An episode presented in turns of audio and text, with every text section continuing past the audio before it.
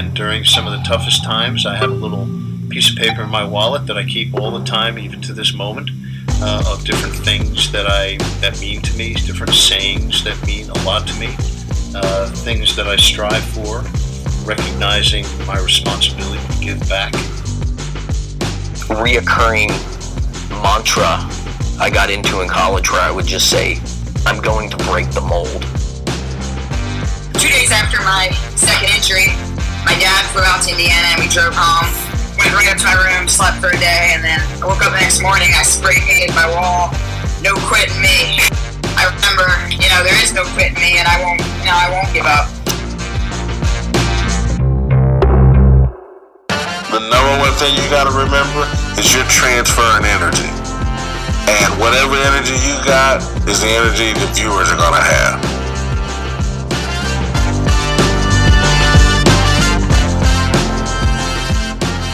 You are listening to Intentional Performers with Brian Levinson, where we talk with experts of craft about their journey and what they have intentionally done to be their best self.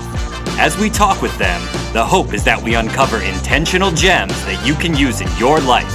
Now, let's kick it over to Brian to introduce this week's guest.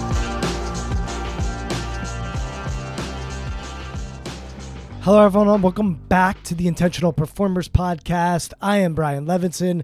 Excited to have you with us today for another great episode. But before we get to today's guest, I'd like to share a bit about myself. So, I work as an executive coach and a mental performance coach, and I founded a company called Strong Skills. At Strong Skills, our team is on a mission to change how the world thinks and actually how they talk about soft skills. So, we want the world to stop calling these things soft skills. We want to call things like leadership, teamwork, communication, these super important competencies to start calling them strong skills. When you call them soft, it devalues and minimizes the importance of these skills. And one of the strong skills that we teach is what we call Shift Your Mind. And the teachings of Shift Your Mind come from my book, which came out last October, which was called Shift Your Mind.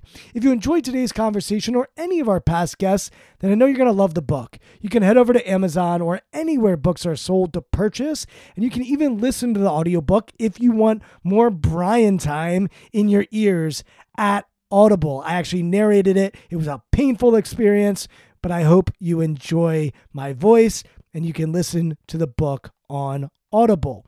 Thanks to all of you who have already purchased, and I've been overwhelmed by the response that so many people have given me and have shared via social media. I get texts, I get private messages from strangers, from family members, from friends, from people that are listening to this podcast that they're enjoying the book. So I hope you enjoy it. And I wrote it so that hopefully it can help people unlock their potential.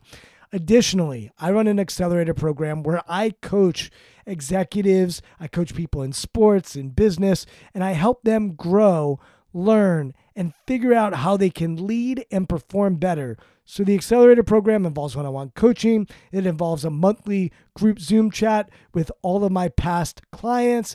It also involves an annual retreat. So, if all of those things interest you, our next accelerator actually launches in July and is almost full.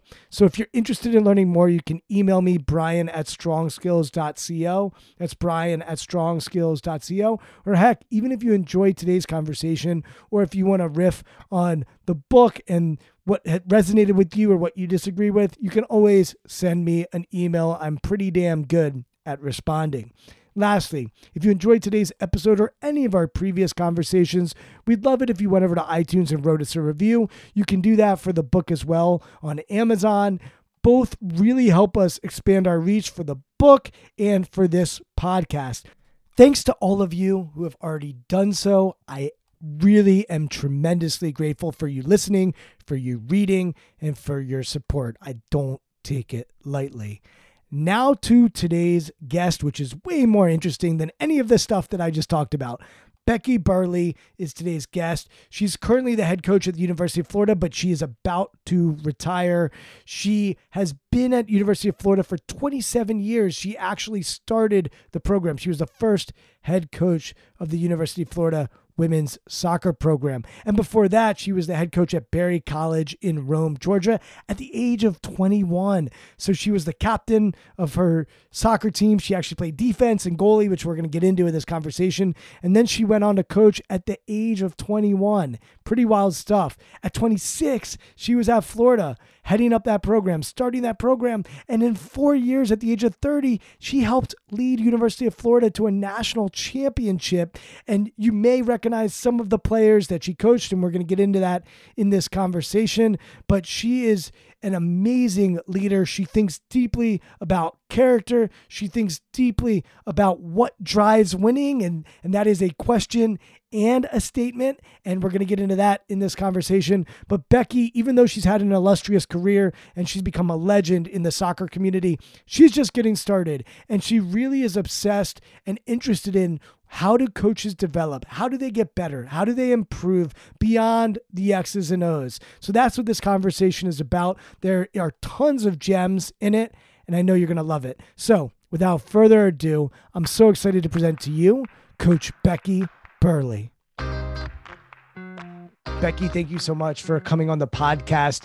As I started to research you and your background, there was one thing that popped for me that I had to start with, which is your DJing. And of gonna, all things. Of all things, we're going to go deep and we're going to have really meaningful conversations. But I want to find out from you why this is something that you are interested in, pursued, do. Tell us about your DJing prowess, if you have a favorite song, and then it'll come back to me. So I will also share a little bit about me on this. Well, well, let's just be clear. Like, I don't like scratching the club or anything. so um, I started doing it because I was at a friend's house for a New Year's Eve party, and um, he was like, "I can't get people to dance." And I, this is how old this was. I had an iPod in my car, and I'm like, "Let me get my iPod." So I came in with it, and um, people started dancing. And one of the guests at the party was a DJ in downtown Gainesville, and he's like, "You know, there is kind of like a little art to filling the floor and keeping the floor filled." He's like, "You're pretty good at this. You should do it." And I was like, okay. So I just bought a little setup and then I started doing like friends parties and weddings and things like that. And first wedding, man, they took a huge leap of faith having me do that. But now I've done it for some former players and friends and family. And it's just kind of a fun thing to do. Tailgates, tailgates also. She's available for all of your needs. We're going to get to her retirement and what she's up to. Um, we'll find out how much DJing she's going to be doing. But here's why this is something that I wanted to start with. I always joke that you can find me at the intersection of a dance floor and a deep conversation. And oh. those are the places that I love to live. And I think human beings have multiple sides to them and we tend to label them as one way but they usually have more depth. And it's interesting because i joke with my friends that if they needed me to i could plan every aspect of a wedding.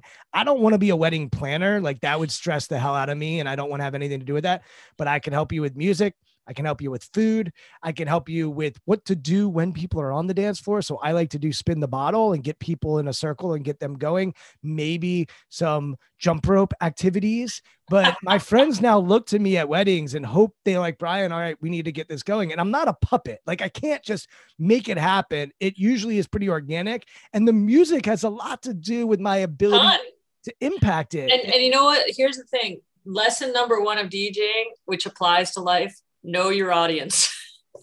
yeah, when they start with those oldies and like it just can be tough. And I will tell you my number one song, my number one song for weddings. And I want to hear if you have one. This is the best. And it came on last night at, not came on. I have a four year old daughter. It was 10 o'clock at night and she's supposed to be asleep at eight o'clock and she decided to take my wife's phone and the song that she put on is my number one dance song. And we had a dance party at 10 o'clock last night. Tell me how i'm doing parenting. I'm not doing well. Starships are meant to fly whatever that song is. Oh yeah. Way to go. I do like a jumping jack activity when that song comes on hands up and touch the sky. Um, there are some curse words in it but the clean version works for four year olds that's my number one go-to song. What is your number one go-to song for? I, I don't know if it's a song, but you know, you cannot go wrong with Michael Jackson. Like mm. it covers and spans all eras. In terms of knowing your audience, if you're not sure about your audience, hit MJ and you're good. I feel like a lot of DJs go multiple Michael Jacksons when they are are DJing wedding, and it is true. I think you can you can really do a wide range of of MJ songs, and you're good. OutKast isn't bad either, by the way. We, we covered it. Let's just And, let's just and you know, it just really depends on who's at the wedding, but you know, you can't go bad can't go bad with a good sing along. like Mumford and Sons, Lumineers, if you want to slow it down a little bit, and Yeah, but I that's mean- like for eating music. That's not for the dance floor music. that's right. You've got to you've got to make a distinction between the dinner music, the cocktail hour, and the actual reception. And I will tell you, there is nothing like a wedding that just decides that dancing is not going to be part of the wedding. You know those weddings where you go to oh, and been there. DJ Nightmare. like what what are you doing? There's no dance floor. At my wedding, I need space. And uh my parents went down the day of the wedding and looked at the dance floor and said it's too small. And believe you me, they were right. It was a sweaty affair. It was it was a- DJ Nightmare is small or no dance floor and no alcohol. Uh, you you you can't work with that. There's no working. All right, so this is the first podcast that we've ever started with this other side of me because usually these conversations go deep and I'm sure we will, but I had to start there because I just thought it was unique and interesting. And for those listening, that is to me life. Like we can have deep conversations and be on a dance floor. And to me, both of those are amazing. And as we go into your career, I see more of this. So I was fascinated by the fact that you played three years on defense in college, and then your senior year you played goalie. And uh, what is that about? Walk me through that. That's not a normal thing that I I see often in soccer. Um, what happened? Well, well, you got to back it up even a step further. So, um, when I was being recruited for college, um, my high school coach, her daughter was a really good player, All American, and my best friend was a really good player forward.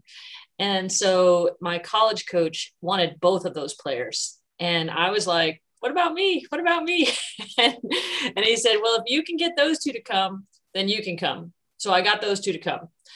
Then both of them transferred, and he was stuck with me. so, but the funny thing was, is he recruited me as a forward. I kind of made my way back into the midfield. And then back in the day, we had like stopper, sweeper. So he tried to hide me at stopper.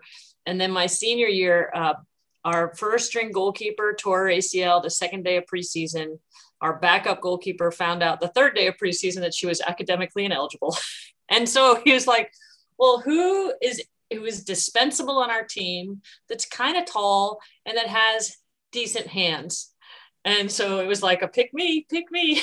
and so that's how it happened. Have you ever played goalie before? Um, I had, you know, like when you're a kid, you kind of get rotated in goal. But then um, the summer prior to that, I had spent the whole summer on the road doing camps. And one of the big stretches of my camps was a goalkeeper camp. But I was the person like serving the balls to the goalkeepers. But I did learn a lot about goalkeeping that summer. So it wasn't like I was totally starting from scratch. And go back a minute. You said you recruited the other two players to come with you, and that's how you got in. What did you do to convince them to to go to school there and and and tag along and, and be part of the party? Well, I think that the coach's daughter really was, um, you know, she was very intent on going to college and playing soccer. But my best friend, the forward, who was really talented, she was kind of like, I don't know. She played multiple sports. And so I was like, come on, let's do it. It'd be fun. Like it's an adventure. And, um, you know, the more we talked about it, the more she got excited about it. And, uh, and that was my first recruiting job. And why did they transfer? I think it was just more like, you know, when you get into the grind of college athletics, it's a little different than the, um, the idea of college athletics. And for me, like I loved the grind. I mean, I loved it. I lived across the street from a soccer field. I spent like my entire weekends there anytime I could. And those two were a little more um, well rounded, let's say. So they like to have fun in college. Is that what you're trying to say? Okay. Exactly. So, so so the DJ Becky may not have been college DJ. Oh no, the. DJ Becky was uh, post college because in college I spent my entire freshman year walking around saying, "Who ra- raised these people and what are they thinking?" like I was super judgmental. I was very uh, straight and narrow. I was. Uh, I didn't even drink until my senior year after my season because I just thought that was detrimental to my ability to perform. Where did that come from for you? The discipline and and the desire to go toward the grind, as you said. Um, I think my parents, both my parents are uh, really blue collar. My dad was a maintenance man. Uh, my mom worked occasionally. She worked in the school cafeteria for a little bit. My mom was handicapped, so most of her adult life she spent in a wheelchair. Um, so I just think that just very down to earth people who worked for what they got. And I mean, I think they imparted a lot of that to me. And you told me when we chatted before we started recording um, that your mom had MS. Um, mm-hmm. And you mentioned her being handicapped. And I know you lost your parents recently, the last two or three years. Talk about them, the impact they had on you. And I'm, I'm really curious about seeing your mom in a wheelchair and how that might have influenced how you live life and how you interact with, with the game of soccer. I think the the biggest impact from my mom's point of view was that um, you know I think it was my freshman year in high school. My mom my mom had four different cancers, and so she survived all of them. And I remember her saying to me my freshman year, "I just hope I can live to see you graduate from high school." And that was just like I was like stunned when she said that. I was I had no idea like that like just had not even thought about the possibility of not having my mom in my life um, and so I think when that happens, and then you see her go through all these different trials and tribulations, and then you see my dad taking care of her in all of that, like it just gives you a little bit different perspective in terms of, um, you know, nothing is taken for granted, and you have this um, this idea around things that you're going to have to work to make it happen, but you're also not sure 100% that it's always going to be there. So you you cherish it a little bit more, I think and mom lasted and and oh my gosh she lived. totally outlived her life expectation. I mean she died in her 70s and it was it was crazy. Like she we always tell the story that my mom is like a cat. She definitely had nine lives. I mean and you know credit my dad too. Like he took care of her um, 100% all the way up until the last probably two years of her life. And i did it for about 10 days one time when my dad was in the hospital and i was like how did he do this? Like, it is insane the amount of care when you're fully caring for someone who can't transfer themselves, um, you know, who's got just all these needs. And I mean, it really gave me a new appreciation for my dad. My grandpa had Parkinson's for a lot of my childhood and was in a wheelchair. And my grandma took care of him, but she had help um, to transfer him. And he was obviously bigger than her and my grandma was one of the that generation where she got all dolled up, makeup on, woke up early. Um, but she always had this energy and enthusiasm for life, even when he couldn't really speak or couldn't really communicate. Um, and the way she took care of him. And then my other grandpa, um, I'm fortunate that I knew these people.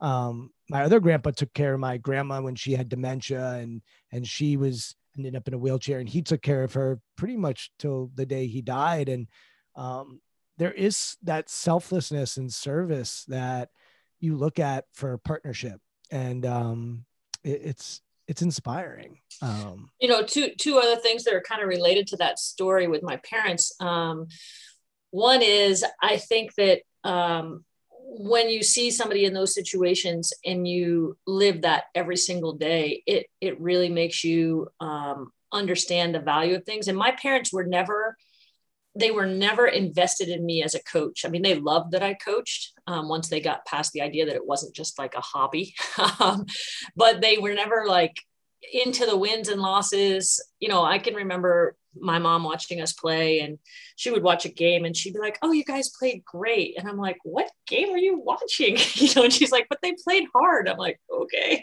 So like just never never invested one way or the other. Um, but the other part to tie it to our first story is um, i did dj the nursing home parties which was really fun by the way. I bet. Well, you know you mentioned your mom never necessarily letting her mood change depending on the wins and losses and just sort of seeing the good.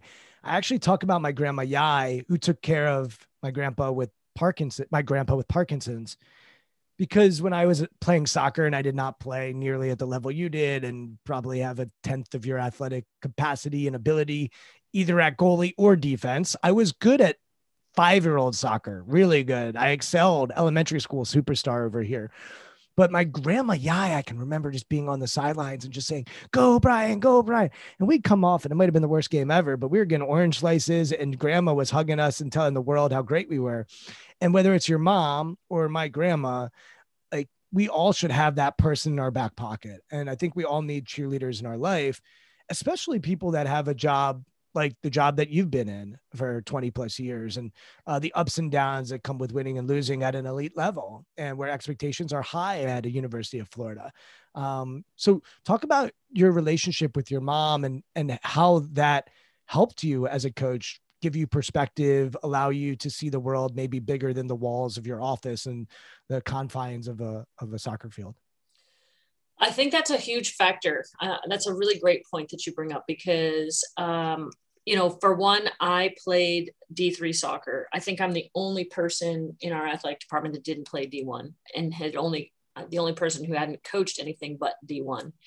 Um, my family, not just my mom and dad, but like my family, my friends, my closest friends are my college teammates. And um, all of them are just like the same way, like love that I coach, like enjoy being fans of the sport, but don't really care one way or the other about how we do. And I think it's really hard when when coaches, especially high profile coaches at this level, have everyone around them invested in how they do because it puts this different pressure on you than just the wins and losses. It's you know this pressure of like, hey, our family really likes this town, like do well so we don't have to move. You know, like things like that are subtle but really powerful forces that I think interact with coaches in a difficult way.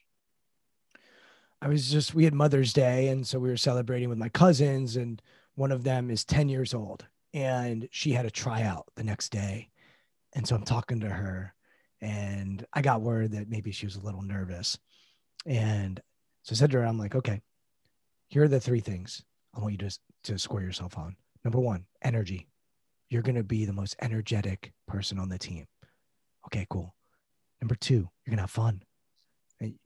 what does fun look like? Smiling, laughing. And she, she started smiling. I'm like, okay, you're going to score yourself on how you smile and, and how you do with that. Number three, you're going to be a great teammate. So what does that look like? High fives, cheering people on. And I go, those, those are the three things tomorrow. That's it.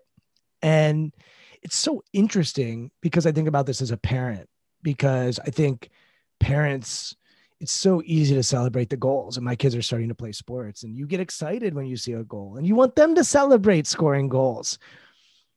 But there's something misleading about if you're just celebrating the goals and a kid learns that goal scoring is how you love them.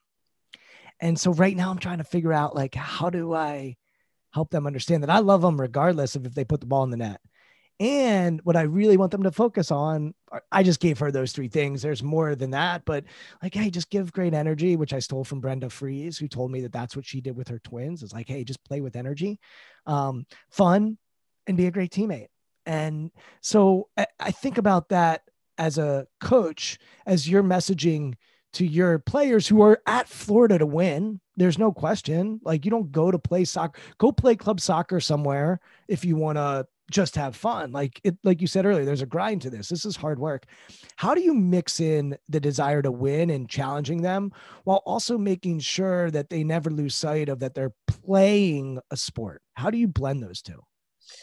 Great question. Um, I think that really comes down to having to deprogram most elite athletes from the experiences that they've had before they get here you know and and i think that some coaches think why would you deprogram that? Because you know that killer instinct that um you know let's just win at all costs attitude has probably served them well in some respects.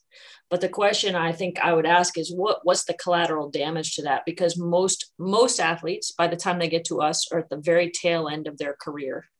Um, there's a few that will go on to play professionally but most of them are ending in the four years here so, what happens when they don't have that anymore and their value is based on the goals they scored or how they played?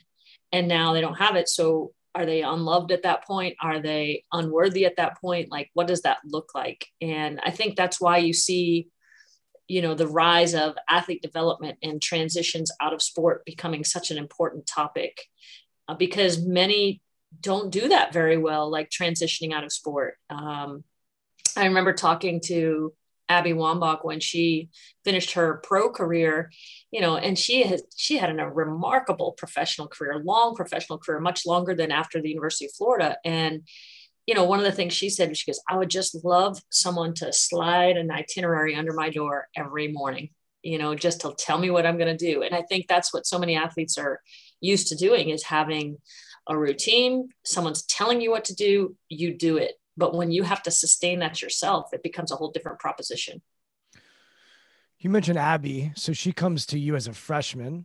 Um, you all win the national championship that year. I mean, I think you're what 30 years. How old are you when you win the national championship? 30 yeah, years I think old? I was like 30. Yeah, 31 maybe. So you're 30 years old, and just to fill in the gaps here, at 21 you started coaching, uh, and and so you were a head coach.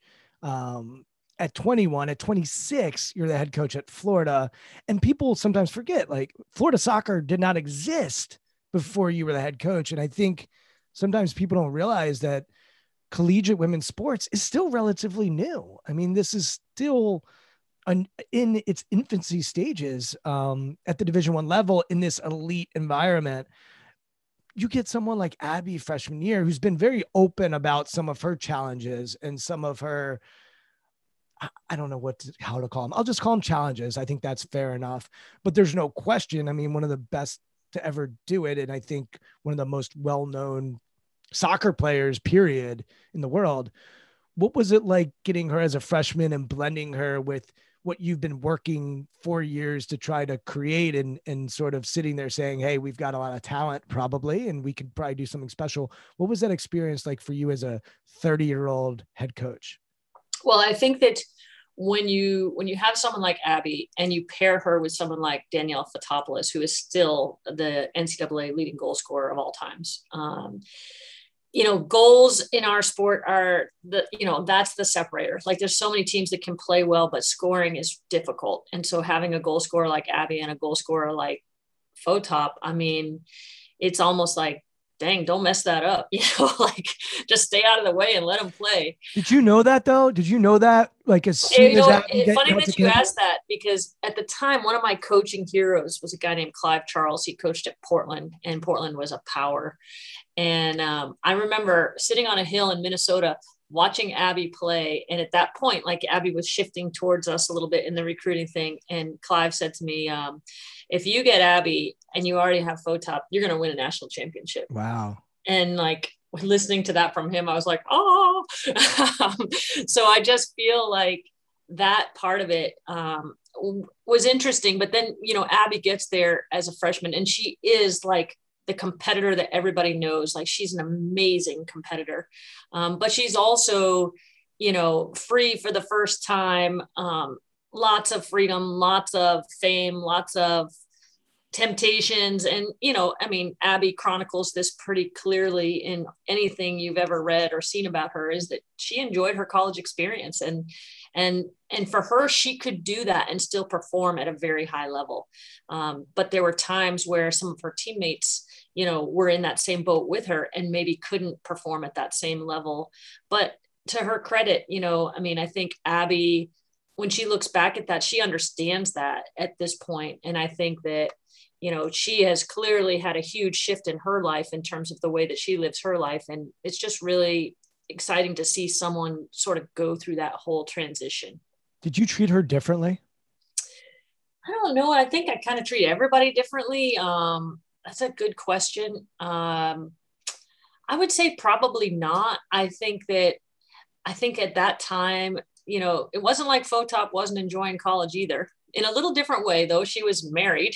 Our goalkeeper for that team um, was an absolute star too, um, and so I think that I think that was a really just good confluence of personalities that um, sort of came together. And you know, we had we had gone through a lot of difficulties because you know at the time Carolina was the standard by far, and they're back in the Final Four this year, so maybe they're reemerging as the standard. But um, you know, we had lost to them multiple times and and lost to them badly, you know, lost to them nine nothing, five nothing. And to go through those trials and tribulations and get our weaknesses exposed over and over again. And then finally, you know, that year we lost to them in the regular season two to one at our place, but that was the closest we'd ever gotten only time we'd ever scored on them and then to play them in the national championship and win that game.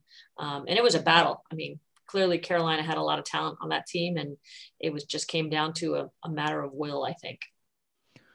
When i think of abby i think of someone who's an alpha um, someone no who's right like willing to be different willing to that's how she came to the university of florida because clearly florida was an outside the box choice for her at that time where do you think that alpha comes from? You can even zoom out as you think about your career coaching. I had this conversation with the head coach, a division one head coach, where he said to me, I need an alpha. Like I I value having an alpha on our team. And and you've now seen it in a broader broader sense. Do you think that's something that's developed, it's cultivated? Is it something more innate? And then the thing with an alpha is like they're gonna also challenge you um, and they're gonna no probably gonna be difficult to coach. Is no doubt. so so talk about a is it something that can be cultivated, and b how do you coach and manage alphas? Whew, deep question there. Um, we've gone from the dance floor to the deep questions already. it's been a it's been a process here. We, we've we've we've we've gone through family life, upbringing. We've hit on some things. I think it's time. I would say that uh, I think alphas, I'm not sure that's cultivated. I mean, I think, you know, Abby's the youngest of what is it, eight kids, I think, in her family. Um, I'm sure that she had her share of getting beat up by her older brothers and sisters in terms of how she was going to be able to compete with them. Um, that she was forced into being, you know, if you're going to play with us, then you're going to have to step up to what we do. And all of her brothers and sisters were D1 athletes. I mean, this is a very talented family. Um, and then I think in terms of coaching them, I mean, you know, I, I, would say this not necessarily just about alphas, but in general, like I think when you give people the space to be who they are within the guardrails of your program, but but like not try to change them and not try to make them into something that they're not, that's when the player is going to give you the best because they are operating in their sweet spot. The the challenge of that is is that going to fall within your guardrails. And, you know, there were definitely times where Abby and other players challenged that.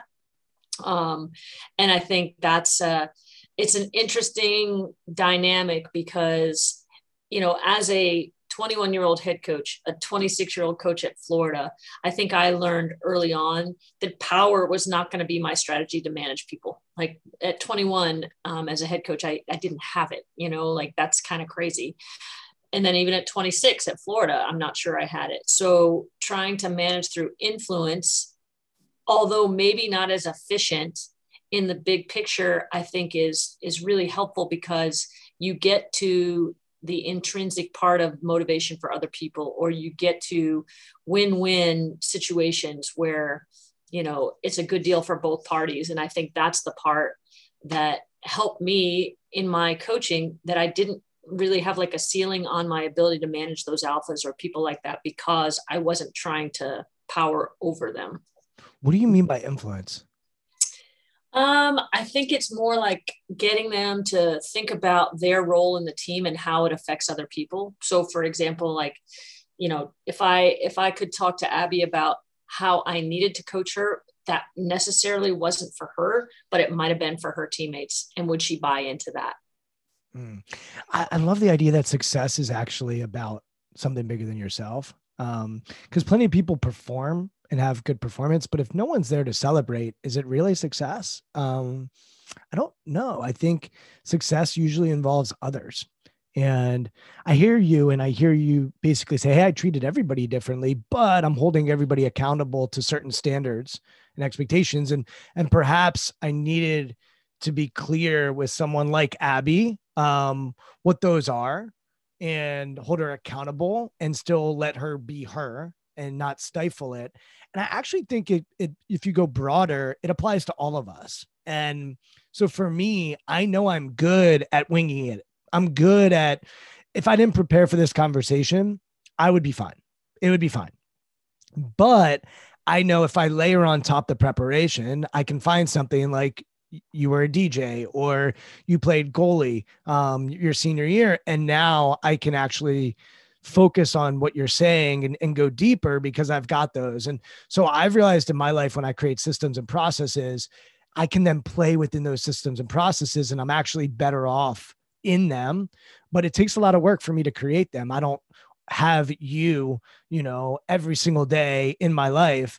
Um, for you, do you consider yourself to be an alpha? Do you consider yourself to be someone who um, needs that in their life? Or are you someone who has always been able to say, Hey, I know because I wasn't the one that was recruited eh, like my two teammates were at a high school that I have to do it a different way? Hmm. You know, that reminds me, that question reminds me, we do a, uh, an assessment with all the players that come into Florida called the DISC assessment. I don't know if you're familiar with that, but um, it's really simple. It's good language, common language for teams. And when you talk about the DISC assessment and you talk about alphas, you're probably talking about the Ds, the dominant people in DISC. And then the Is are the people who take up a lot of the room. You know, they need a lot of attention.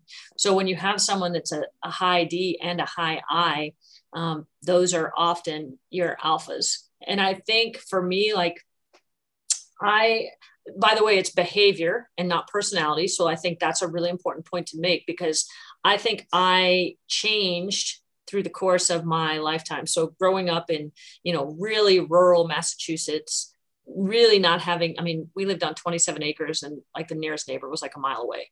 And then moving to Florida and then having to integrate into a team at like age 10 when I had never even been around other kids, like let alone on a team. So like having to figure all that out and then gaining a little confidence with that, going to high school and playing, going to club and playing, and then going to college and playing and learning that, you know, I probably needed to lose a little bit of my judgment and have a little bit more curiosity and empathy about other people.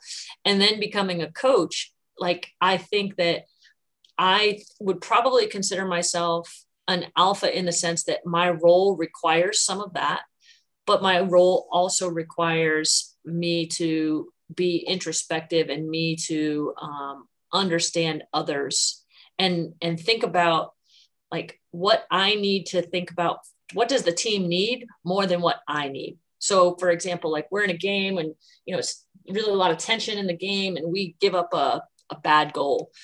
You know, in my mind, like I'm as disappointed as anyone in that, and I'm probably you know cussing in my head or like being really frustrated. But if that's not what the team needs in that moment, am I socially aware enough to provide the team what they need in that moment as opposed to what I feel? and so i think that's everyone's evolution is you know you can you can have your natural behaviors but ultimately if you're going to be an effective leader of people it's about understanding what those people need in that moment not so much what you need. So good. I think the best leaders have high curiosity and high conviction and if you're just curious all the time and you're never convicted you're not really leading um, and I think sometimes that gets lost in the conversation because people say, just stay curious, be a learner, be a Socratic leader. Okay, Socrates was a long time ago, and the world changes and evolves, and we have to change and evolve with it. And for me, I grew up in a household where conviction was high. And at the dinner table, you were able to speak your mind, and it, we had debates and my brothers, I got two brothers, my parents, my mom and dad, none of us lack conviction. But as I've gotten older, I've learned is like I also need to lean into curiosity and also have to do that first. So when I lean into curiosity, then I'm actually standing on something that can be more convicted because it's based on research and it's based on me doing the work and being curious. And as hear you talk, it's like I need to be curious at times and learn what my players' needs are and learn what the situation is. But I also need to stand for something at times and need to be convicted. And I once uh, was involved with an NBA team and they lost in the playoffs. And in the locker room after the game was what is the definition of insanity? They put this on the whiteboard, the players and doing the same thing over and over again. And the coach had lost the the players. And I think part of the reason the coach had lost him is because he was convicted in doing the same thing that he never stepped into curiosity to try to find a different way. For you as a coach, how do you think about curiosity and conviction and when you use them and when you think about them? Oh, another good question. Um, you know, one of my favorite quotes, I, I, I can't, I got to find out who to attribute this to. I think it's Urban Meyer, but I'm not sure. Um, it's called Get Curious and Not Furious. And I think when you're dealing with 18 to 22 year olds, you need that a lot because people are going to do things in this environment when they're away for the first time and there's all this going on in a college town like that are going to make you really furious but if you find out like the why behind it you're actually dealing with um, a little bit more of the issue as opposed to just the symptom and i think that the conviction side of it i think the older i've gotten the more i've realized because i also grew up in a very um, debate central household my college coach man, he, he's Portuguese. He was the king of debates. Like if you couldn't make your point and hold a conversation, like boy, don't don't even don't even try because you won't even enter in the conversation. Um, but I feel I feel like the more I've learned about conviction is that conviction kind of can lead you to a place where you are unwilling to hear others' opinions or add more information to what already exists in your mind. And I don't want to get there.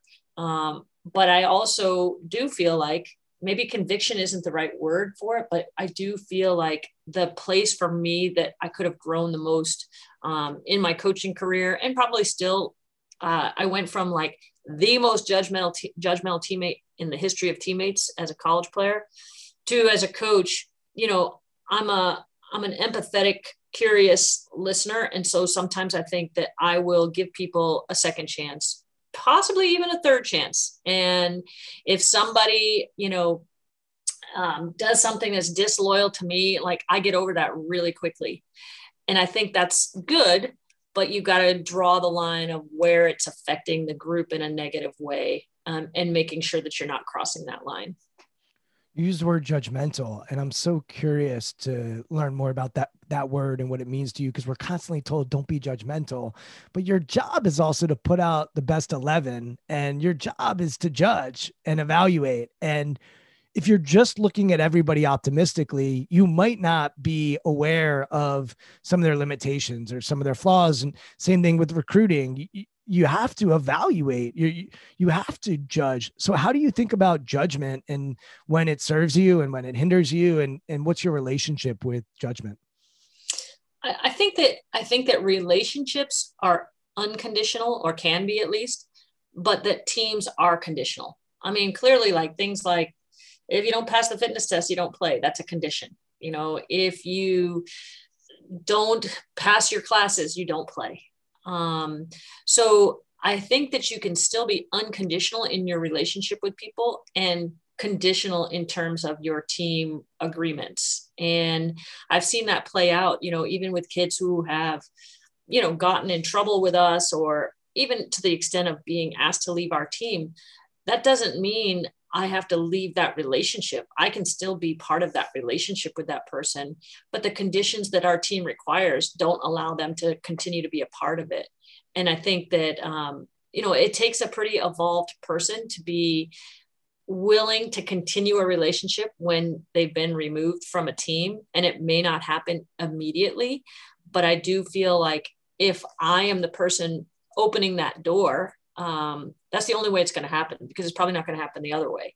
And I think that's where I've gotten a lot less uh, judgmental. I don't take it personally when somebody makes a mistake. Matter of fact, um, I'm moving offices right now. I usually have a box of Q-tips on my desk because Q-tips reminds me of quit taking it personally. because if I took everything personally that happened to me as a coach, like it, it would just be a daily occurrence. So Q-tips uh, an acronym for quit taking it personally. I love yeah. that. Yeah, that, I literally have a little box of Q-tips. No, I think I heard it at the NCAA Coaches Academy one time. I love that. I've never heard that before. Look, we're going to talk about what's next for you, and you're you're retiring. Um, when I say retirement, it doesn't even sound like the right word. I'm sure that doesn't land with you because it seems like you're just getting started. But I want to talk about the business and culture of sports. And when I talk about business and culture of sports, I'm talking about elite college sports, and I'm talking about professional from my experience, I have never seen an industry with more paranoia, lacking boundaries, and with more transactional relationships. And I say that, and I say that I almost want to cry. Like I, I get sad saying that because I love sports and I love the people in sports and I love what sports is about and the ecosystem. But I've worked with enough people to see those things come up paranoia, lack of boundaries, and transactional relationships. And so I want to talk about the weight of sports and the toll it can take um, because you've been in it and it's all you've known since you were 21 years old. And here you are 30 years later, um, and you're still going to be involved in sports, but in a different way. So I'd love for you to just talk about paranoia. I'd love for you to talk about lack of boundaries and perhaps the transactional nature that can happen in sports and ways that you've tried to maybe combat them or how you think about and let's just start with paranoia and then I'll I'll sort of go through that. So how do you think about paranoia in sports because I've witnessed that that really can run amok um, within a sports culture. Well, I think I think the overall umbrella of what you're talking about is just like a little bit of a lack of professionalism in sports in terms of the profession. You know, like it'd be like, oh, you're going to go to your dentist, and the dentist is like, oh, never really done this before, but open that mouth and let me check it out. you know, like, and that's what we do with coaches. Like coaches learn by getting dropped into the environment and figuring it out, and you survive or you don't, or you move up, or sometimes you pass the trash with somebody who's not good just to get them out of your program. You know, like there's just all this lack of preparation and professionalism within our sport that really needs to be addressed because I think if we can deal with that on the front end, then we're not dealing with all these things on the back end. But you know, to speak to your paranoia, I feel like I was blessed to be in the sport of soccer because soccer to me is a very collaborative sport. Like um, we have coaching schools that we are we all have grown up knowing that in order to coach you go to coaching school and it's a it's a real thing. Like it's not just like a social activity like you have to go and be prepared and make your way through the licenses. And that at least has offered our sport um, the ability to have some professionalism with it but also collaboration. You know when i was coaching at Berry college small nei school you know i could call up Anson Dorrance at UNC and say, Hey, can I come watch your practice? And what he modeled to me was like, heck yeah, like, come on, like, bring friends if you want. And everybody in our sport, I think, coming up felt that influence of him and other leaders in our sport being able to do that. I look at other sports, like, for example, basketball and not to pick on basketball but like i feel like they're one of the most close to the vest sports i've ever seen where people don't want to share anything. They don't want to matter of fact they'll probably give you false information you know like and so for me it's really interesting when i'm crossing sports to see the reaction of other coaches in other sports and to be sad about the fact that i think soccer is moving towards those other sports instead of the other sports moving towards soccer. Mm.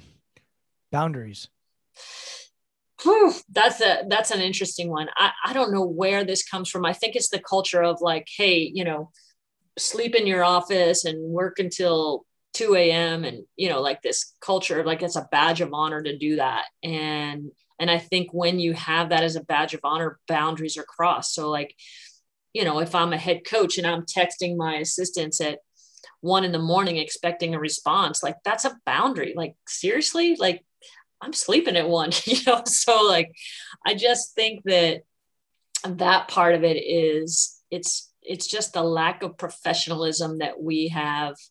Um, we've not had a system that has created professionalism, which then has led to this culture of there are no boundaries. In order to get ahead, you got to do everything at the highest level. You got to squeeze every little bit out of everybody. And that kind of turns into the transactional part that you said like these players are pawns for me to move to the next step. And then as i get to the next step then these players are pawns for me to move to the next step. And i just think that's a that's a sad reality in our sport that you know as the money and the prestige and the power of these jobs has increased it's made them uh, very you know attractive opportunities. And that has changed the landscape of things. You know nobody was clamoring for my job at Berry when I got there. I think I interviewed with one other person. But, you know, by the time I moved to Florida, there was a lot more. And now Florida is interviewing right now, and there's a lot more. Like it's just the business of sports and the dollars that are behind it that are driving it. Do you think you would have been able to say exactly what you said a year ago? on this podcast? I mean, I think so. I mean, I think that we all know that um, there is that part of sports that exists. I think my hope is that there's a brighter and different future. And that's one of the reasons that I'm really passionate about going into coach development because I mean, I just, I think I was lucky, very lucky that I had really good people in my life during the different steps. So, like whether it was my athletic director, the men's coach at Berry, whether it's all the other coaches at Florida and my athletic director, like super supportive. And I think my age helped me because people were like, oh, she's really young. Like, we need to help her, you know? And I was open to getting help because I'm a soccer person, which is collaborative. But, you know, for most people, it doesn't work that way. And it just becomes a situation where you get dropped into this environment. We want instant results. And if you don't, if it doesn't work out, then we say next. And that's a that's a tough way to live, you know. And I really feel like coach development can help at least a little bit professionalize the profession as well as prepare people to when they do get dropped in these environments, they don't feel like they're just on an island. So we're going to talk about coaching development and what drives winning and all that good stuff. Before we do, I've interviewed Muffet McGraw. Roy Williams is another person that comes to mind as a high profile person that's retiring. And I think people were surprised when he announced his retirement. Yeah, I think I started that trend. He saw my retirement. Yeah, yeah, this was the Becky. We call this the Becky effect. But Muffet was Muffet was a little before you. So look, I'm gonna just say the three of you. Um, I'm sure there are others. Um, are retiring different age, different ages, but all national champions, successful coaches with job security. Um, would you have done this if if the pandemic didn't come? Like what what triggered this transition? And and the reason i say this is because i've seen so many people make some sort of transition over the past year that they perhaps wouldn't have done.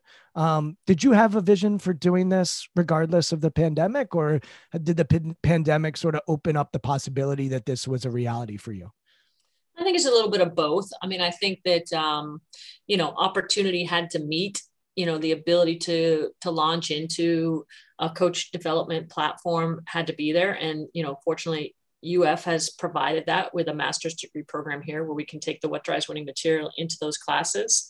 I think also the pandemic sort of allowed people to see college sports as it was but also like what it was important in your life you know? So when when sort of everything is stripped down it's like okay so you know what do I want to do in the next 10 years? And am I allowed to do that? Or am I going to be able to do that with a coaching lifestyle? Because the coaching lifestyle is very all encompassing, you know, and as flexible as the job is, sometimes there are some parts that are 100% inflexible. So I know my life from, you know, July until December. I know pretty much where I'm going to be every day for the entire time. And I know that there's going to be no days off during that time and then you know we'll get a little bit of break when the dead period hits in december and then january will start and then i know my life from january until april you know? And so it's like those things are there it's good because you have a sense of a rhythm and I'm, I'm sure there will be some parts of me that will miss that with not coaching but it's also bad in the sense that like you know you're not going to any weddings in the fall ever. You're not going to any you know family events or other things that happen during your season. And so having a little bit different rhythm of life i think was one of the really big driving forces for me. Are you hoping to transform it so that people can go to weddings in the fall or is that just a product of sports and sacrifice and you know july to december that's your season you know heck y'all got it good you're not in baseball and you have to travel all year like and and i worked with dc united and i was amazed at how long their season was and you know, we'd finish in the fall and then they'd be right back in January and camp down by you in Florida. Um, and I'd be like, when are these guys getting a break. Um, so and, and you can't complain because you work in sports and you're making a lot of money. And so who are you? Like you're not a blue collar worker like Becky's dad. So what are you complaining about?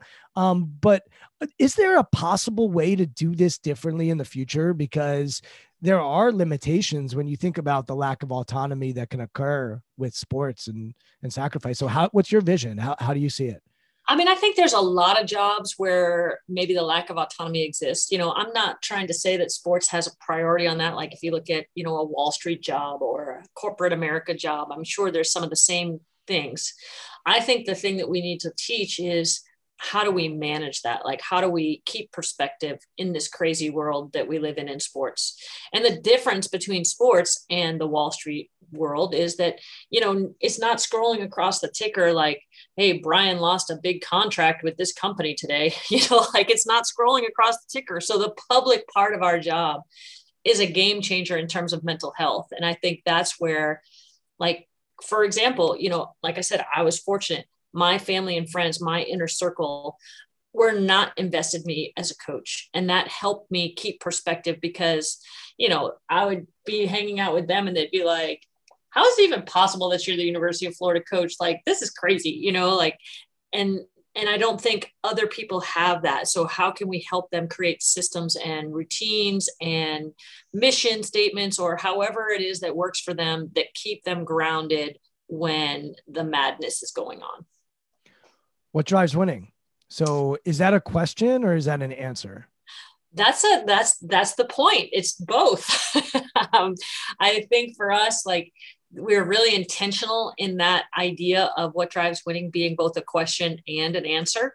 Um, our whole, you know, platform is built on asking good questions. And I think really when you think about coaching, like coaching is about asking the right questions, not having all the answers. And I think that there's a lot of people out there who think coaches should have all the answers. But I think if we're asking the right questions, we're empowering others to find the answers, which is a much more sustainable model. It's interesting. There's something called the International Coach Federation, and I'm certified in it as an executive coach. And that is their their thesis, which is a coach asks great questions. In sports coaching, that is less popular um, you know, and someone comes to the sidelines, you do need to have answers. Whereas the work that I do, uh, you know, I worked with four executives yesterday. It was mainly me asking them questions and then them telling me what they do. And they're in all kinds of different industries. How do you see that playing going forward? It, how do you still be a great questioner, but still know the X's and O's and still make sure that you're providing guidance and answers for your teammates? How do you blend those two? Well, I think that you have to look at it as like asking questions um, may not be an efficient process, but it's an effective process. And and where is that happening? So, for example, in training, you know, asking a question may slow the process down slightly, but in the end, um, now I can problem solve that issue in a game myself because I'm equipped with the tools to do it you know, in a game situation where, you know, we need to decide if there's going to be two or three people in the wall for the set piece, it's not a good time to say, well, what do you think? You know, like that might just be a need for efficiency. But hopefully, we've taught them in practice that, you know, when you see this cue, the ball is out this far, like this dictates that we should have three people in the wall. So now we're not even asking that question in a game. Um, so I just think it's it comes down to uh, the the the challenge is okay, so we have players for four years if we're lucky. You know, the season is six months if we're lucky. You know, like so that compressed time frame, I think, is what takes away from people's willingness to go down the route of uh, looking at things from the short term versus the longer term. And for those that are unfamiliar with what drives winning, give them an idea of what it's all about, what your involvement is, uh, you can go into the history of it quickly, but I think it's more interesting as far as where you're going as opposed to where you've been. Nothing against where you've been. I mean, some of the best video content for anyone interested in leadership, especially if you're in the sports world, you've probably seen one of their videos at some point. Um, but talk about where you're going with it and what you're hoping to build with Brett. Well, Brett Ledbetter is my business partner in What Drives Winning, and he is by far the best question asker I've ever met. Um, he can draw information out of people with his style of question asking like no other. And basically, our interactions with coaches are really about us asking questions and and then us kind of pondering on those answers so uh, what we've come from is like we started a at Florida, I started using Brett with my team because he was working in an academy for fifth to 12th grade basketball players. And I was like, well, I don't know if this is going to work in a competitive setting because he was just in a developmental setting. Loved what that he was doing with my team. Other coaches saw it. We started to have a head coaches collaboration here at Florida where we would just kind of ask questions of each other and kind of um, synthesize information together. That was amazing. Then we decided to do it on a national level where we would have these conferences where we would bring coaches from different sports together and ask them questions. And it's just continued to grow. I mean, it's it's crazy. It's like I think people find their tribe when they come to us because they feel like finally I am dealing with people who care about the people they coach, who want to be curious as coaches and learn and who want to be around people who are transformational instead of transactional. And it's just sort of uh, it's crazy. I mean it, the company is a small startup i guess you would say but it's grown so much that it's like you would think it's a much bigger presence than it really is. And you're also going to be teaching um, at florida. So talk about what that looks like for you and then just close the loop on on why retire and what you're excited about going going forward well, that, that's the synchronicity with what drives winning is what's been amazing. So basically, we're taking the information that we've learned from all these interviews with different coaches and leaders in the sports world, putting them into a course um, and multiple courses. So ultimately, there will be five What Drives Winning classes that are offered in the sports management department of the University of Florida. And so, five three hour classes is actually a specialty area and you could major in what drives winning. Um, and that's pretty cool. And i think that this, this fall we'll start with two next fall we'll add or next spring we'll add two more and the following fall we'll add the fifth.